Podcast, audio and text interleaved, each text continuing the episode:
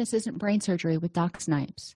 This podcast was created to provide you the information and tools Doc Snipes gives her clients so that you too can start living happier. Our website, docsnipes.com, has even more resources, videos, and handouts, and even interactive sessions with Doc Snipes to help you apply what you learn. Go to docsnipes.com to learn more. I'd like to welcome everybody to today's presentation on group and individual activities for developing interpersonal skills. We're going to explore why it's important to develop interpersonal skills in clients. Um, when I worked in community mental health, and even when I was in grad school, a lot of times it was hard for people to kind of draw the connection between why we would want to teach life skills and interpersonal skills um, in group and um, because it's, it's not really what we think of as counseling. So, we're going to talk about how that can be important to helping our clients succeed in implementing their treatment plans. We'll identify the goals of interpersonal skill development. So, what are we trying to accomplish um, by helping clients acquire these skills? We'll explore the, why the relationship with self is vital in developing a healthy relationship with others. I know I sound like a broken record on this topic if you've been to multiple of these classes, but I think it's important. So, you know, whatever. Identify personal vulnerabilities which may inter- impact interactions with others. And those are a little bit different than what we think of in terms of our typical um, vulnerabilities of being um, hungry, angry, lonely, or tired. So, we'll talk about those too. We'll discuss boundaries, why they're important, and common boundary issues that I've experienced um, with with clients. You know, things that have kept them stuck, if you will, and uh, maybe some ways that we can start addressing those. We'll explore briefly resentment and jealousy and how to help clients address those feelings, and finish up with the positive, learning how to help clients develop a plan for nurturing relationships. So, why are interpersonal skills important? Relationships, as you've heard me say a hundred times, are a buffer against stress, but they can also be an extreme stressor. And I think most of us have experienced unhealthy relationships hopefully everybody's also experienced healthy relationships. So you can differentiate between those relationships that build you up and those relationships that just suck the energy right out of you. Um, and we want to talk about those because a lot of our clients because they have low self-esteem abandonment issues um, depre- they're depressed and they've pushed a lot of people away and they're just looking for anybody to hang out with them or give them attention at this point um, you know there's a lot of different re- reasons but a lot of our clients will default to any relationship is better than no relationship. So, we want to help clients figure out how to develop healthy relationships and maybe how to morph slightly unhealthy relationships. Some relationships can be morphed by setting healthy boundaries and improving communication and all that kind of stuff. We want people to learn how to manage relationships in context taking into account the reciprocal nature. So that's a whole lot of meta concept jibber jabber. Um, and when i teach this to um, a group of clients or even an individual i ask them first you know what do you think a relationship in context means? And you know it's really helping them understand um, you know, we're not just talking about friendships. A relationship in context, your relationship with your boss is going to be very different than your relationship with your best friend or your child or your pastor. So, we want to help them understand how the context of the relationship and will affect how you interact and what that person can do for you and what you can do for that person and everything and maybe how you react to them. Because you know if you've got a client who has um, issues with authority figures they may react differently with authority figures. If there's the context of the relationship gives that person power over them they may react differently to that person than they do to a colleague and then what does reciprocal nature mean? And, and, again, I put this out there and I encourage them to brainstorm what they think it might mean. Um, and, and then we talk about it. If you're working with adolescents, you may have to do a little bit more definition of what some of this stuff is. But reciprocal nature is really what you give out often comes back. So if you're in angry, grumpy mood, you may bite somebody's head off and they may throw irritability right back at you. And it may be this volley of unpleasantness. If you give out positive compassion, you know, all that happy stuff, even if that person is in an un- unhappy mood if you give that out you're probably going to get something gentler back um, think about when you've interacted with uh, cashiers at, at, grocery stores or at walmart. I remember one day i was interacting with this um, we were checking out and it wasn't a terribly busy day but something happened and my um, checkout person was rather slow. Um, she was doing the best she could but things kept happening and and it took a little bit of time to check out. I could see that she was doing the best she could and it was you know just kind of standing there. She kept apologizing and her tone in her voice kept getting more and more stressed out. And i'm like really? It's not that big of a deal. Do what you got to do and we'll get it done. Um, and it's uh, by extending that compassion if you will to her she's like oh my gosh thank you. I'm like wow that sounds like other people don't tend to treat you quite as well i don't remember exactly what i said but she's like no you would be amazed at how how unpleasant people can get when it takes too long to check out and you know my thought is how does that benefit us you know if your cashier is stressed out and you start chewing on them and they get more stressed out, it's probably going to slow them down and make them make more mistakes. So that's reciprocal nature. What you give give out, you often get back, and it will intensify or can intensify itself. So what, what we want people to do by teaching interpersonal skills is develop an awareness of and honesty with themselves and others about how they feel what's going on. And i'm not talking about you know if they're in an angry mood walking around everywhere going i'm really pissed off today. That's not going to solve much. But if you um if they're aware of how they're feeling then they can maybe take a breath. If they start feeling themselves get irritable and go is this about this situation or is this about my stuff? And we'll talk about that later.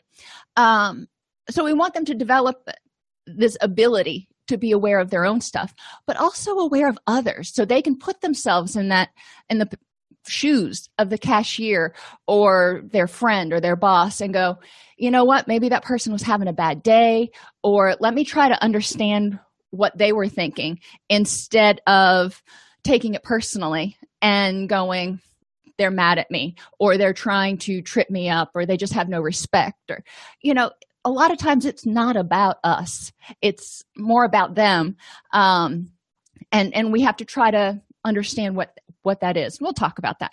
We want to help them develop main, develop and maintain meaningful relationships with healthy boundaries most of us don't grow up going you know what i want to be a hermit living in a cave and have no friends that's just not how we're wired. As humans, we generally want to have a couple of friends and we want to have healthy friendships, not friendships that we look at our caller ID and go, yeah, no, delete.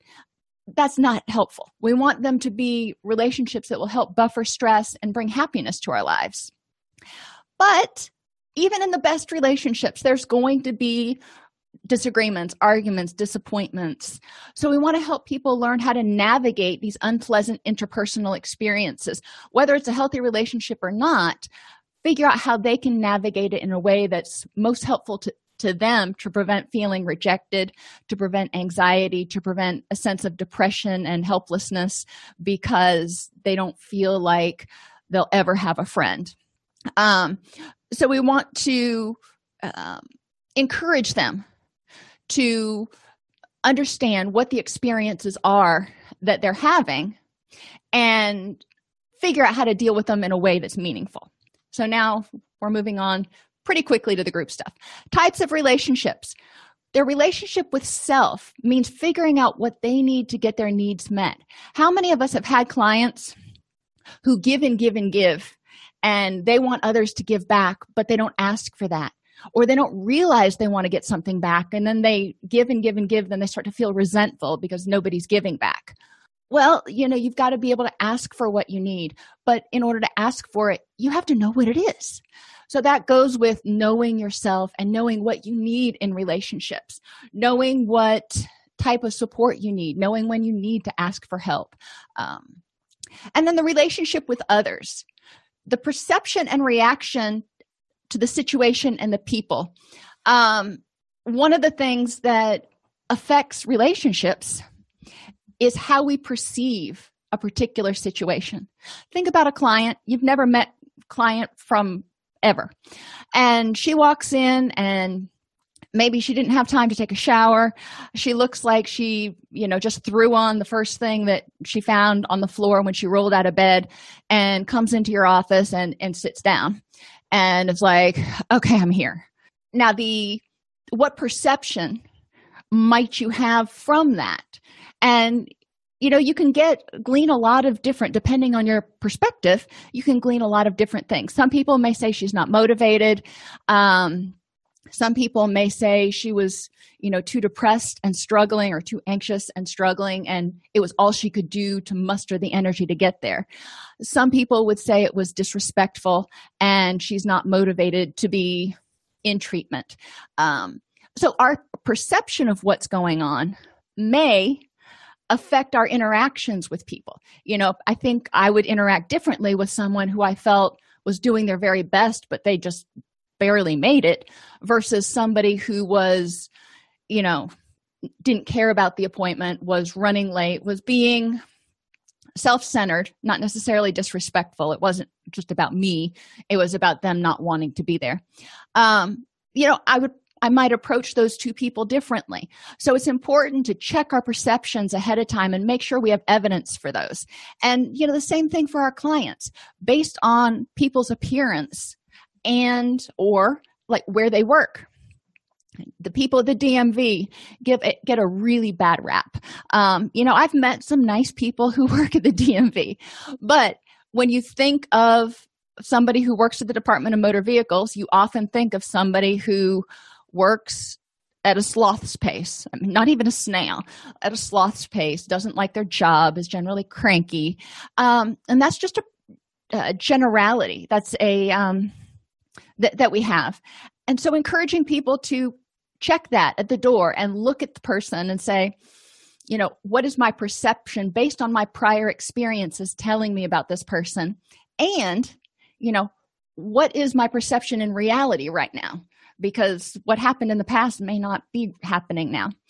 So in group I have clients explore how perceptions can be automatic. We'll start out, I'll show pictures of a cop.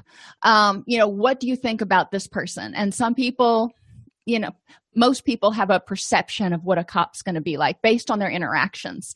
I came from a family of cops, so I have a very different perception than a lot of people. Um, and then we'll go through and do, you know, maybe a priest or um, a pastor, and then an attractive 30 something I usually use 30 something because in my groups, people are anywhere from 25 to late 40s. So 30 something is not out of the realm of possibility um, for them to find attractive and, and desirable. Um, you know, I wouldn't show a 12 year old or something that would be weird so what i'm look encouraging them to do is look and say you know i see this person and these are the people we see as models well often they're like 20 somethings but um and people use them as models to communicate a message. So encouraging people to look at it and if they see this attractive 30 something they may think this person has everything. They've got it all together. They're happy. They you know have everything that i want. And then we can start looking at well what's the evidence of that? And then i move on to showing um, someone who's homeless and maybe someone kind of with their pants sagging maybe looking like they they're wearing gang colors or something um, something that ha- can help you see a more um, negative connotation. And you know i don't like sagging pants you know i'm old so i don't like sagging pants but i have interacted with people who that's the style that's how they wear their pants and they're very nice people. It has nothing to do with who they are so, the whole point of this is to help people start seeing how much they read into situations before they even know what's going on.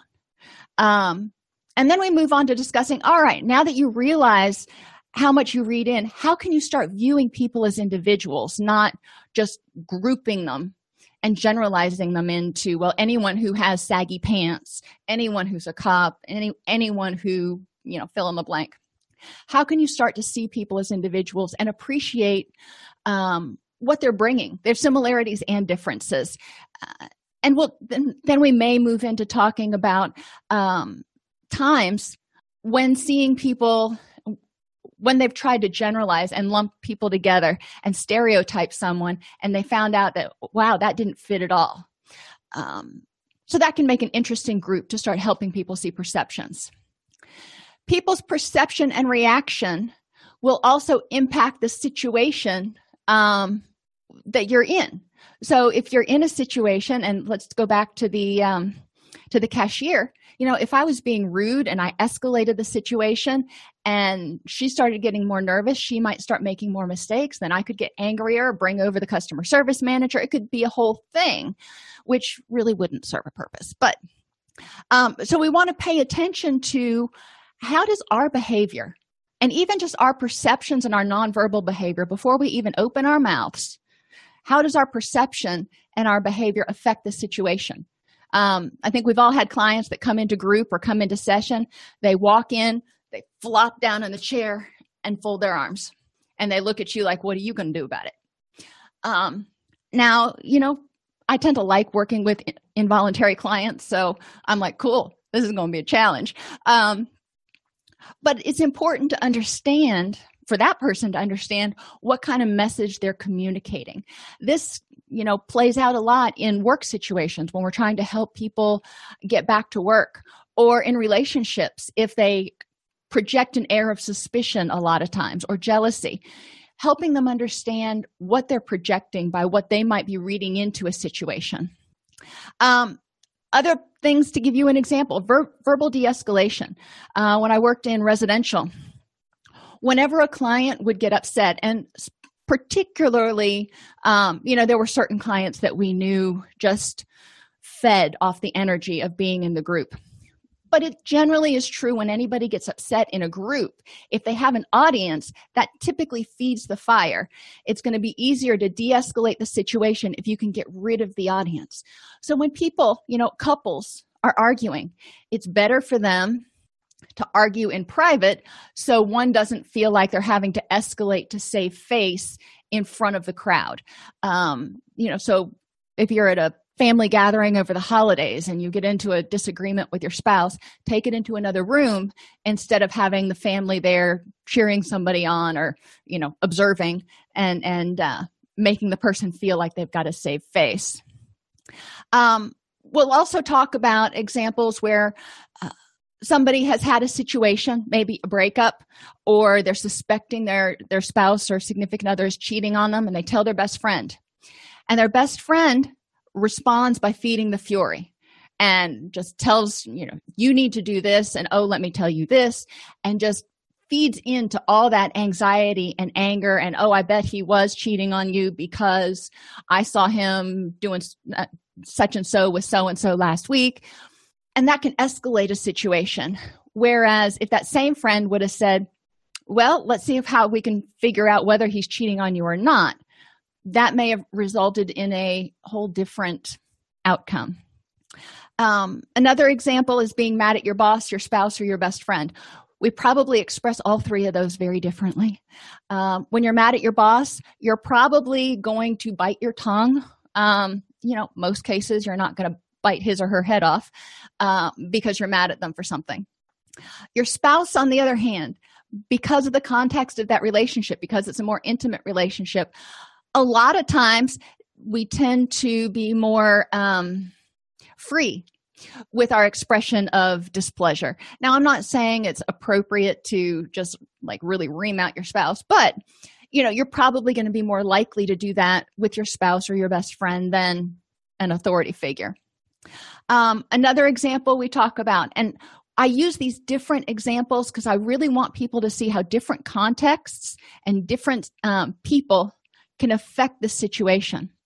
Um, when our clients are depressed or, or generalized anxiety disorder, whatever, um, if they have significant others who just tell them to suck it up and get over it versus someone who's empathetic, when you interact with that person, and that person's reactions to you you know if they tell you to suck it up and get over it you may get angry and you may push them away or you may start feeling bad and questioning yourself versus if they're empathetic you may feel supported and have a little bit more energy or desire motivation to try to get keep doing what you're doing to get better. Um, so i ask clients to list other examples after we go through those when other people's input have negatively fueled the situation. Most of us can come up with two or three things. And i do this on the whiteboard because i we stop at two or three scenarios and we talk about what happened what the other person did that fueled the situation and got you more riled up or angry. And you know did that do any good? And if not what would have been more helpful? And then we finish up the group because i always like to end on a positive note because this is what we're moving for. Examples when other people's input have helped you feel supported. So when have you talked to somebody and shared a situation or you know whatever's going on and you came out of it feeling like you were understood and supported. Now my boss used to do that. This my old boss. And you know i love him. I don't know how he ever did it but i would go into his office and i would just be furious. And i would sit down and i'd be like richard something's got to change. And i would tell him what was going on and i would propose a couple of solutions. And he'd say something like yeah it sounds like something needs to change you know and you know somehow during that course i would de-escalate because i felt like i was being heard. And i would walk out of his office. I'd get about halfway down the hallway feeling i've been heard things are going to change. And then i'd stop and i'd be like wait a minute. Nothing changed. All he did was paraphrase me. Um, but it helped me kind of get a clearer head. And then i would go back into his office and i'd be like all right you know that's not going to work. So which of these things you know do you think is going to have the best uh, chance of you know making it through senior management or or or working in this particular situation? Um, but it was interesting how the situations were different um, and just feeling feeling heard. And for a lot of our clients that's all they need before you can be honest with and effectively interact with others in a way that meets your needs you need to know how the situation and prior experiences are impacting you. So i have clients list um, different situations and prior experiences that they think impact them. You know are there certain authority figures that you have either a positive or negative relationship with? Like i said i came from cops so i tend to have a positive relationship and a positive view of law enforcement. Um, work. When you walk into a certain type of situation or even uh, you know some people hate hospitals. When you walk into a hospital and you smell that hospital smell and you hear the hospital sounds how does it impact you? Um, my son was a micro preemie so i spent the better part of two months um, in a hospital. So i started to develop a pretty benign response to hospitals. I don't have the same response of every time you go in there somebody's dying or dead or you know mortally wounded or something. Um, but that's me. That's how i react to hospitals. And it's important for people to understand what their triggers are. Loud chaotic environments. You know if they're in one of those environments and it tends to be stressful for them especially if they've got a history of ptsd or they've been you know in law enforcement or something if they know that then they know that you know they might tend to be a little bit more snippy or snappy at people because they're already kind of stressed. Um, silence at night for people you know who uh, for one reason or another have fears of being um, vulnerable at night uh, can be can be threatening. Um, when I was in college, I, I worked over one winter um, in one of the dormitories, and it was abandoned and you know everybody had gone home. And it was up to me to just check everything make sure the heater was going and uh, do all that kind of stuff. And big big building you know it was nine floors big windows floor to ceiling in the lobby area. And one night i got this idea just to be snarky. I wrote red rum on all in the dew on all of the windows. Freak myself out.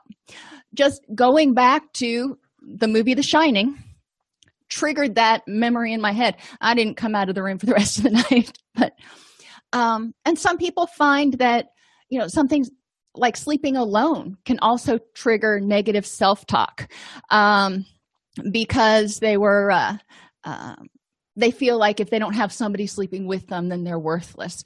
So we want to look at what's going on in your current experience that is affecting you and what you need. Um, and clients need to know that they can trust themselves to accurately identify their needs and respond in a way that meets them.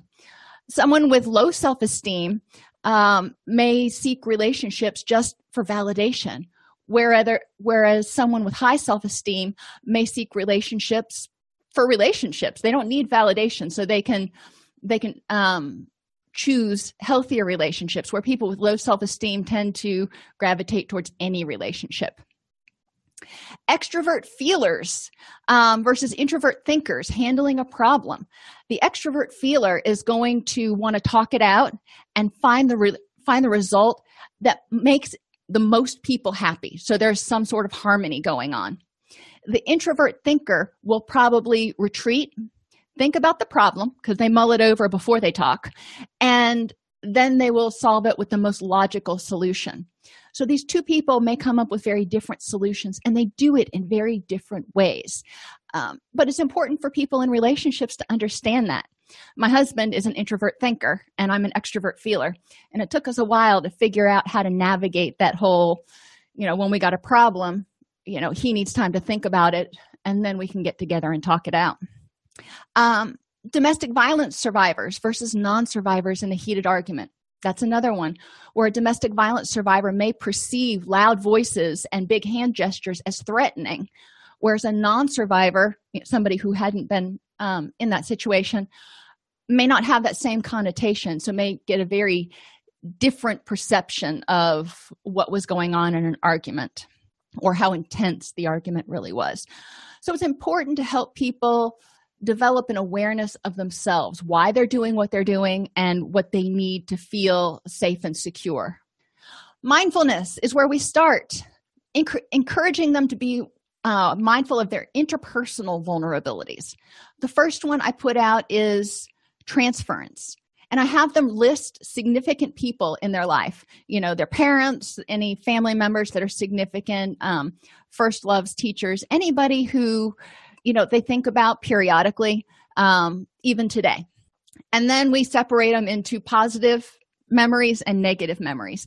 Because even the negative influences influence you now. They may teach you what you don't want to be around. Um, but it's important because if you run into somebody who reminds you of that person um, i have one other one person in my past um, who evokes a very strong negative reaction from me. And there are a couple actresses on TV that whenever I see them on TV, they evoke that same sort of sensation in my gut that I would have when I would have to interact with the person from my past. But it's important for me to understand that, you know, if I inter- interacted with somebody like that in the present, um, you know, in in real life, not just an actor or actress on TV, it would be important for me to check my prior experiences at the door so I could interact with this person in real time. Encouraging them to identify transference reactions. And this can be a fun one or it can be a not so fun one. I usually start with the positive transferences. Um, you know, somebody that you encounter or you've encountered that reminded you of your first love. You know, that's an easy one. Most people have had that where they can, they felt, um, strong feelings of affection for someone based on something in the past. And then what situations and i ask them what situations because of your prior relationships trigger infatuation you know going with that first love? You know there are certain people in your past that you remember fondly. So when you meet similar people in the future you may project those feelings onto them whether they deserve them or not. So being aware of that because love may be blind but hopefully is not stupid. Um and and we talk about how sometimes projection projecting things from the past onto people in the present have gotten gotten people in trouble because they've assumed goodness where goodness hadn't been earned yet. Um, what situations because of prior relationships trigger fear or anger?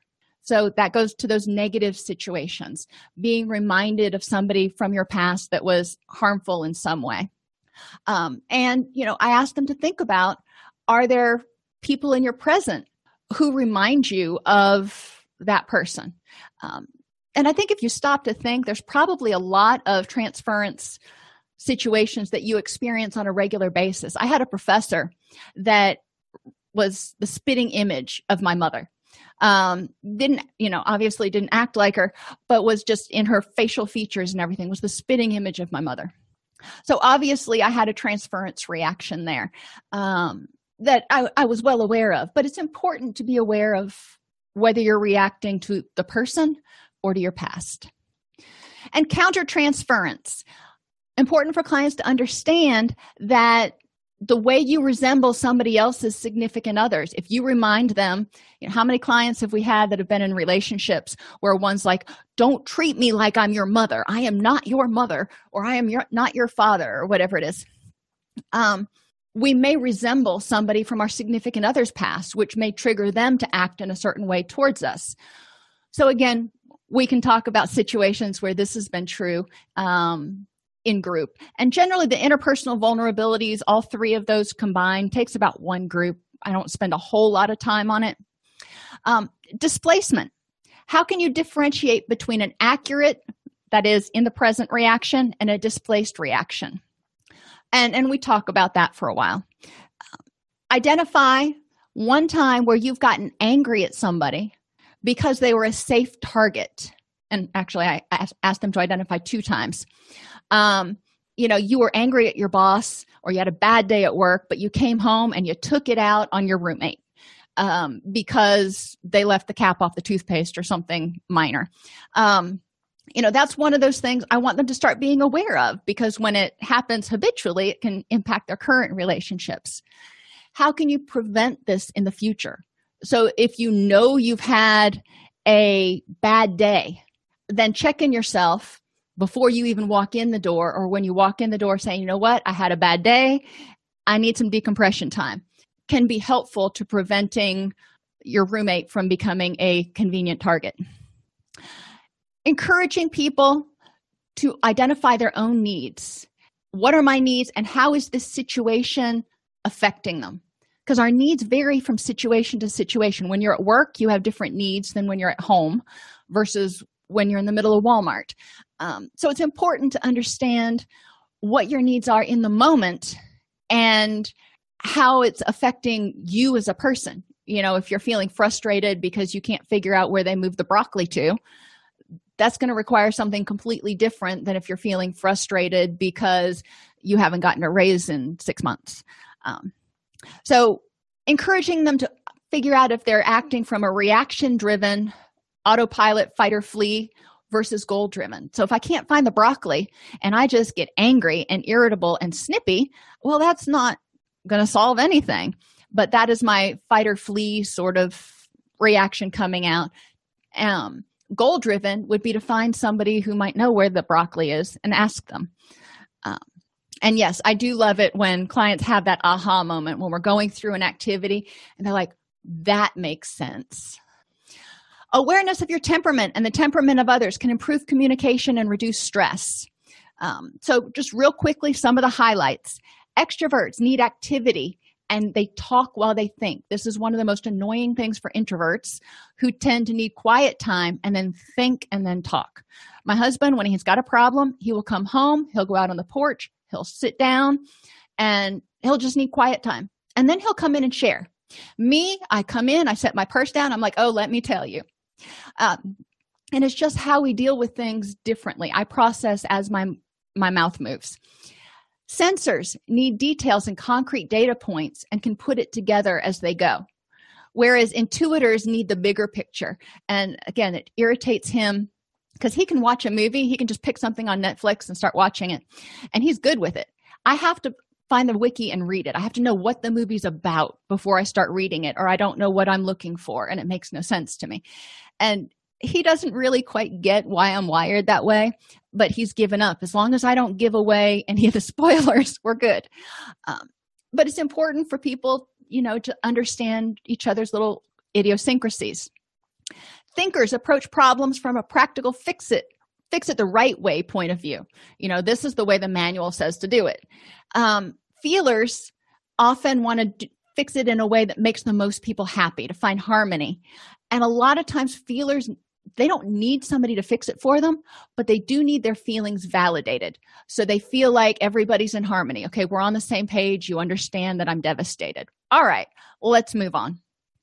In relationships if there is a thinker and a feeler in the relationship this can be one of the biggest helps having them understand that the feeler just needs to have that feeling identified and, and validated and then you can move on. Um, you don't have to fix it for them. Matter of fact don't try to fix it for them most of the time because they want to fix it themselves. Judges need structure schedules and don't adapt well. It really throws us off kilter if there's a drop everything and do something different. Where perceivers need spontaneity or they get bored. So helping clients understand how to combine these. Um, chuck and i have come to the understanding that you know he needs more spontaneity. So if we have we'll have a weekend or a day set aside where he can choose what we do. But i need to know that saturday is going to be the family day. And i've gotten to the point where i don't have to know exactly what we're doing which is a big step for me because i really like my schedules. Um so give groups the temperament summary worksheet which is in your class. It's in the additional resources section and have them brainstorm interpersonal hurdles and solutions. So I gave a description of extroverts and introverts. And so have everybody look at the extrovert and introvert list and brainstorm. You know, if you've got two people that have opposing, like really opposing um, temperaments, how can they make a relationship work? How can they walk that middle path and figure out how to compromise in a way that's meaningful? But they're not changing one another. They're learning how to synergize and work with each other's strengths. And it's important. You're not going to change somebody else's temperament to meet yours. You're going to have to figure out how to communicate in a way that's meaningful to them and they in a way that's meaningful to you. Um, my my groups tend to really like this activity because it can be kind of fun. They can laugh interpersonal communication skills. Activity one. Have them start by paraphrasing a sitcom when when somebody's arguing or a show like dr phil. So this is really detached and it gives them practice with paraphrasing and interpreting what's going on. Activity two after you've gone through some of those have clients identify three discussions they've had in the past that ended poorly and they can define poorly however they want um, and then we'll try retrospectively applying the interpersonal communication skills and seeing if something might have changed if they would have handled it differently. So the skills we go over practice the pause you know take a breath get grounded and in the present before you go in with both barrels to make sure you're reacting to what's going on in here and now. Address one thing at a time. You may have a litany of done me wrongs but one thing at a time truly listen to what the other person's saying without formulating your opinion while they're talking. You know listen to it pause paraphrase and then you know start speaking. During the pause after they finish talking try to take their perspective or theorize why they might be reacting the way they are. Um, you know if your boss snaps at you when you walk in her office one response might be it seems like you're really stressed out today. Maybe i should come back later. Versus what an awful hateful woman. Two completely different perspectives of what's going on. And you know hopefully she's not an awful hateful woman. She just you know caught her off guard. So during that pause you might be able to go okay before i respond i heard what she said. Before i respond let me kind of get some perspective on this. And paraphrase what I see might be going on, and then observe the other person's verbal and nonverbal reactions to see if I'm on target. And this is what we did in Counseling 101, but it's not something that people are just kind of born with. So, helping them learn effective communication, not just talking at someone. Establishing trust. And I use this as a brainstorming activity. Um, what do you need in relationships in order to establish trust.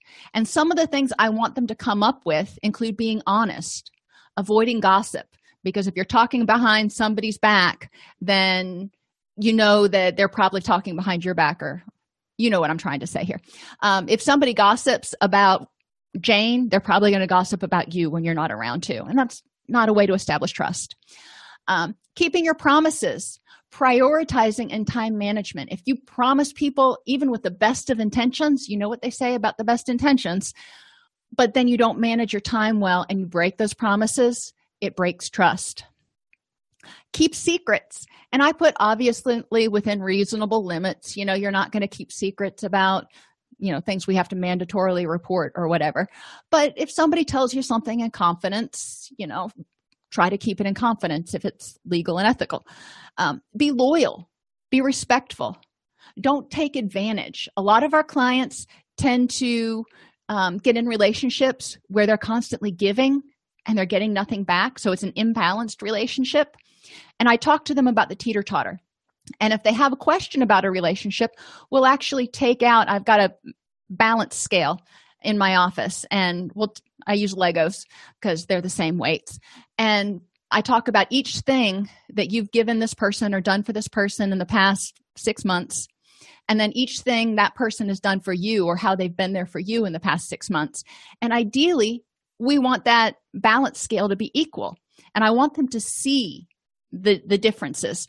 Um and if it's not equal then we want to talk about what needs to change or why that's happening um, and then gullibility. If you, you have a friend that takes advantage of you just because you're gullible um, you know that's not really much of a friend. So don't take advantage of people just because you know you can probably convince them to do anything you want.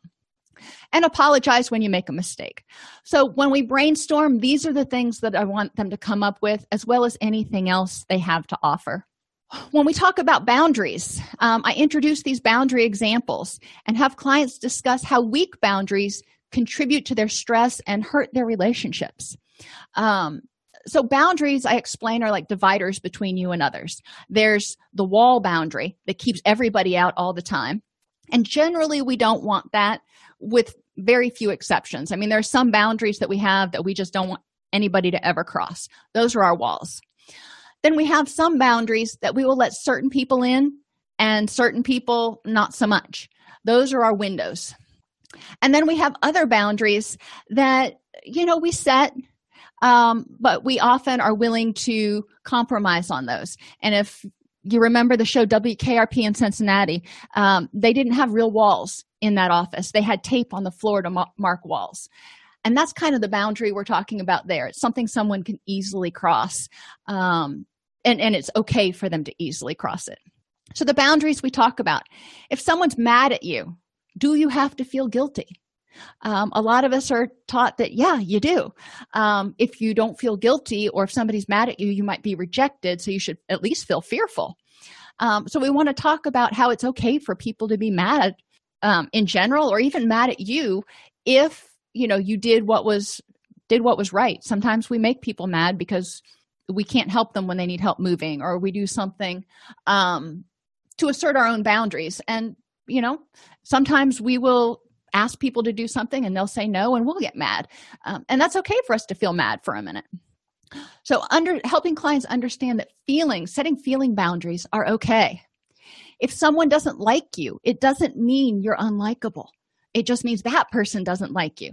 And we'll talk about you know who do you know that everybody likes? I mean everybody um, if something someone asks you to do something you don't have to say yes. Just because someone thinks you should do something doesn't mean it's the right choice for you. If somebody says you really should take that job or you should go out with sam or whatever you know take it under advisement but just because somebody thinks it's right for you doesn't mean you think it is. And that's okay. You can have your own opinions. Just because someone is unhappy doesn't mean you have to be if you grew up in an enmeshed family a lot of times especially in an addicted family you felt however the addict felt. Um, so if that person was having a bad day nobody better be laughing. Um, is also true with over empathizing if you have someone and, and as clinicians we empathize all day long but when you over empathize it's almost like you get stuck in that feeling with the person and you can't get out of it. Um, if you have a different opinion it doesn't mean mine is wrong so these are all boundaries that we talk about. And then we go back and talk about each one in terms of you know if you didn't respect this boundary if you changed your opinion just because somebody told you you were wrong even though you thought you were right how might that hurt your relationships? How might that hurt your self-esteem? Have the group create their own bill of rights and i'm not going to go through each of these. Um, I, I, just want them to brainstorm and each side. I have the right to uh, my feelings my reactions as long as they don't hurt others verbally or physically. You know verbal attacks are not okay either.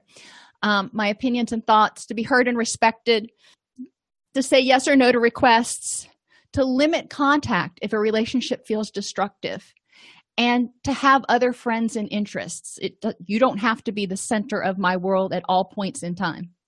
So that's the i have the right to but i encourage them to write the i have and you have so they can see that other people have rights and relationships too.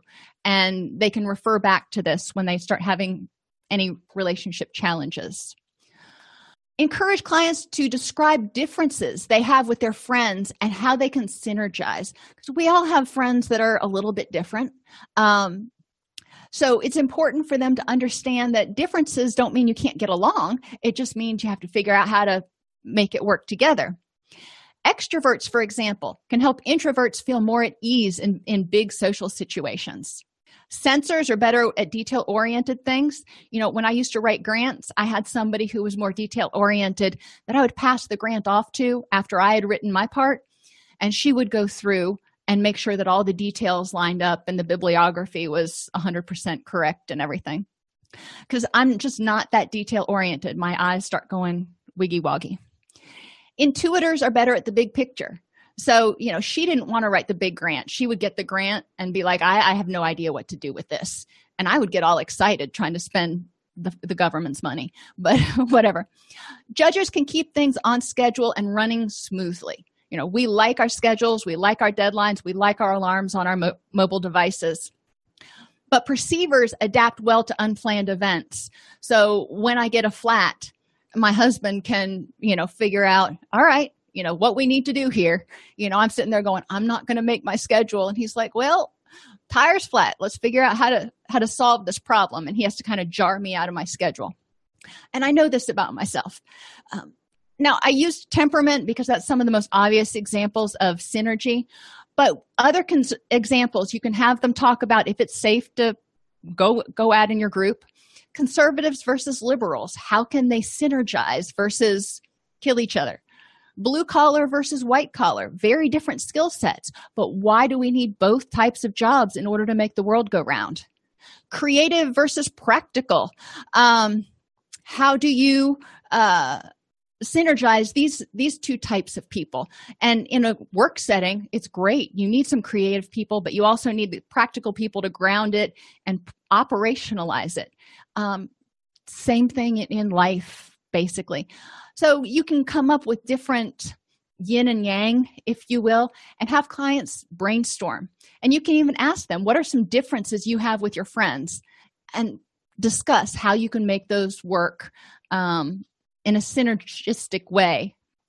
Create a win-win by making sure to identify not only how your request benefits you it would help me out if you but also it benefits the other person. And i usually give this these examples as a handout but for example if you let my dogs out this weekend i'll watch yours next weekend or when you go on vacation. Um, if you would call if you're going to be late it would help me be less stressed when you get home. Um, i want to go out with my friends this weekend so you can have the place to yourself or have the guys over for poker. You know you can make different suggestions and compromise not really compromises but helping the person see how it benefits them too. I'm really tired from work. It would help me out a lot if you would pick up pizza. That comes out a lot better than calling up your your significant other on the phone and going hey pick up pizza on the way home. Um, generally you'll get the pizza either way but it comes across nicer if you present it as a win-win. Um, and i'll go to you if you go to my family's for thanksgiving i'll go to yours for christmas. It's another one of those common struggles that couples often have. So creating a win-win figuring out how to make it work for everybody. Saying no or making a request. Um, now linehan has multiple levels. I usually use three. Um, it, i find it's a lot simpler. Insist. I might be willing to reconsider if it's absolutely necessary or I really don't want to, but okay. And when we're talking about saying no, so there are certain things like somebody making inappropriate advances in the workplace, you would that was one of those walls that you would put up and you know no that's not going to happen. Um, if somebody asked you to watch their pets for the fifth weekend in a row you might refuse firmly you know i just i can't. I've been watching your dogs for the last five weekends. Um, but you know you really like fido so you might reconsider all right i'll do this one more time but i can't do it anymore after this. Um, or express unwillingness but say yes if somebody asks you to give them a ride to the airport. I really have a lot to do but if you can't find anybody else i will do it. Um, the same thing kind of goes with making a request and you need to ask directly. Don't hint around. Ask firmly and insist if it's something that has to be done. Um, like my kids doing their lessons. There is no negotiation there. It needs to be done today. Um, ask firmly and res- but resist if they say no. I really need you to from my, son this weekend i need you to trim the hedges for me this weekend. And he kind of hemmed and hawed and everything and i was like i need you to do it um uh for because we need to get it because we need to get it done. Um and we compromised. And finally i said okay you've done a lot of other stuff this weekend so you can do it on wednesday. The temperature is going to be cooler and you can do it on wednesday before martial arts. Um, or making a request that you don't really have a, a horse in the game. Um, ask tentatively and say no if you want to go out tonight. For me turning on a dime like that if i hadn't already planned to go out tonight that would throw me for a loop so you know if somebody asks me that they need to be prepared to take a no. Um, can i explain a little bit more the difference between ask firmly insist and ask firmly resist? Um, ask firmly and insist means it's something that has to be done. Um, the government the irs asks us to pay our taxes. There's no option there. It's it's a done deal ask firmly but resist if they say no um, would be you ask them they say no and you start bargaining creating that win-win compromising negotiating. Think car salesman they really want to make that sale. Um, so they're asking you to buy it and they're going to resist letting you walk off the lot. They're not going to ask tentatively and if you say no go okay well have a nice day. Um, jealousy can be expressed as anger at someone else for something that they have that you want. So i encourage clients we put these four things up on the board and i ask them you know what do these things mean? Um, what do you think having power says about the person and what not having power says about you? Why does why is why can you be jealous or why are you jealous over someone who has more power than you do? In what ways is not having power a threat to you. And then i want you to give me specific examples of when you have been when someone else has had power and you've been jealous. And tell me was it a threat based on actual facts? Um, and and think about what did they have to do to get that power? And is it worth it to you i mean there are people who are really successful in business but they had to work 100 hours a week for you know 10 15 years and they had to sacrifice time with their family and time at hobbies and other things that i haven't been willing to sacrifice. So maybe they have more power in, in a bigger company but they may not have some of the other things that i attribute to a rich and meaningful life. Um, so we go through those questions one at a time for each of power money attractiveness and spouse or significant other because these are the three four areas that that jealousy often comes up resentments I encourage clients to identify three things you hold on to resentment for and apply the questions that we're going to talk about. So think about three things you you hold you're holding on to resentment for. Resentment can thought, be thought of as anger at someone else for something you feel they should have done and didn't or should not have done and did. Remember that resentment is another response to a threat. So, what do you think that person's behavior says about you? So, if somebody canceled plans at the last minute and you resent them for doing that, um, what does that behavior say about you? Maybe that you think it says you're not important um, that you're being disrespected in what way is this behavior a threat to you do you feel like maybe it means that that person doesn't respect you and is abandoning you? Um, is this a threat based on actual facts? Or maybe they canceled plans at the last minute because their car actually did break down or some some other intervening factor. Um, so what other factors might have contributed to the person's choice that might inform our decision about whether this is worth being resentful over? Nurturing relationships encourage clients to learn about the other person's temperament because that is so important to effective communication.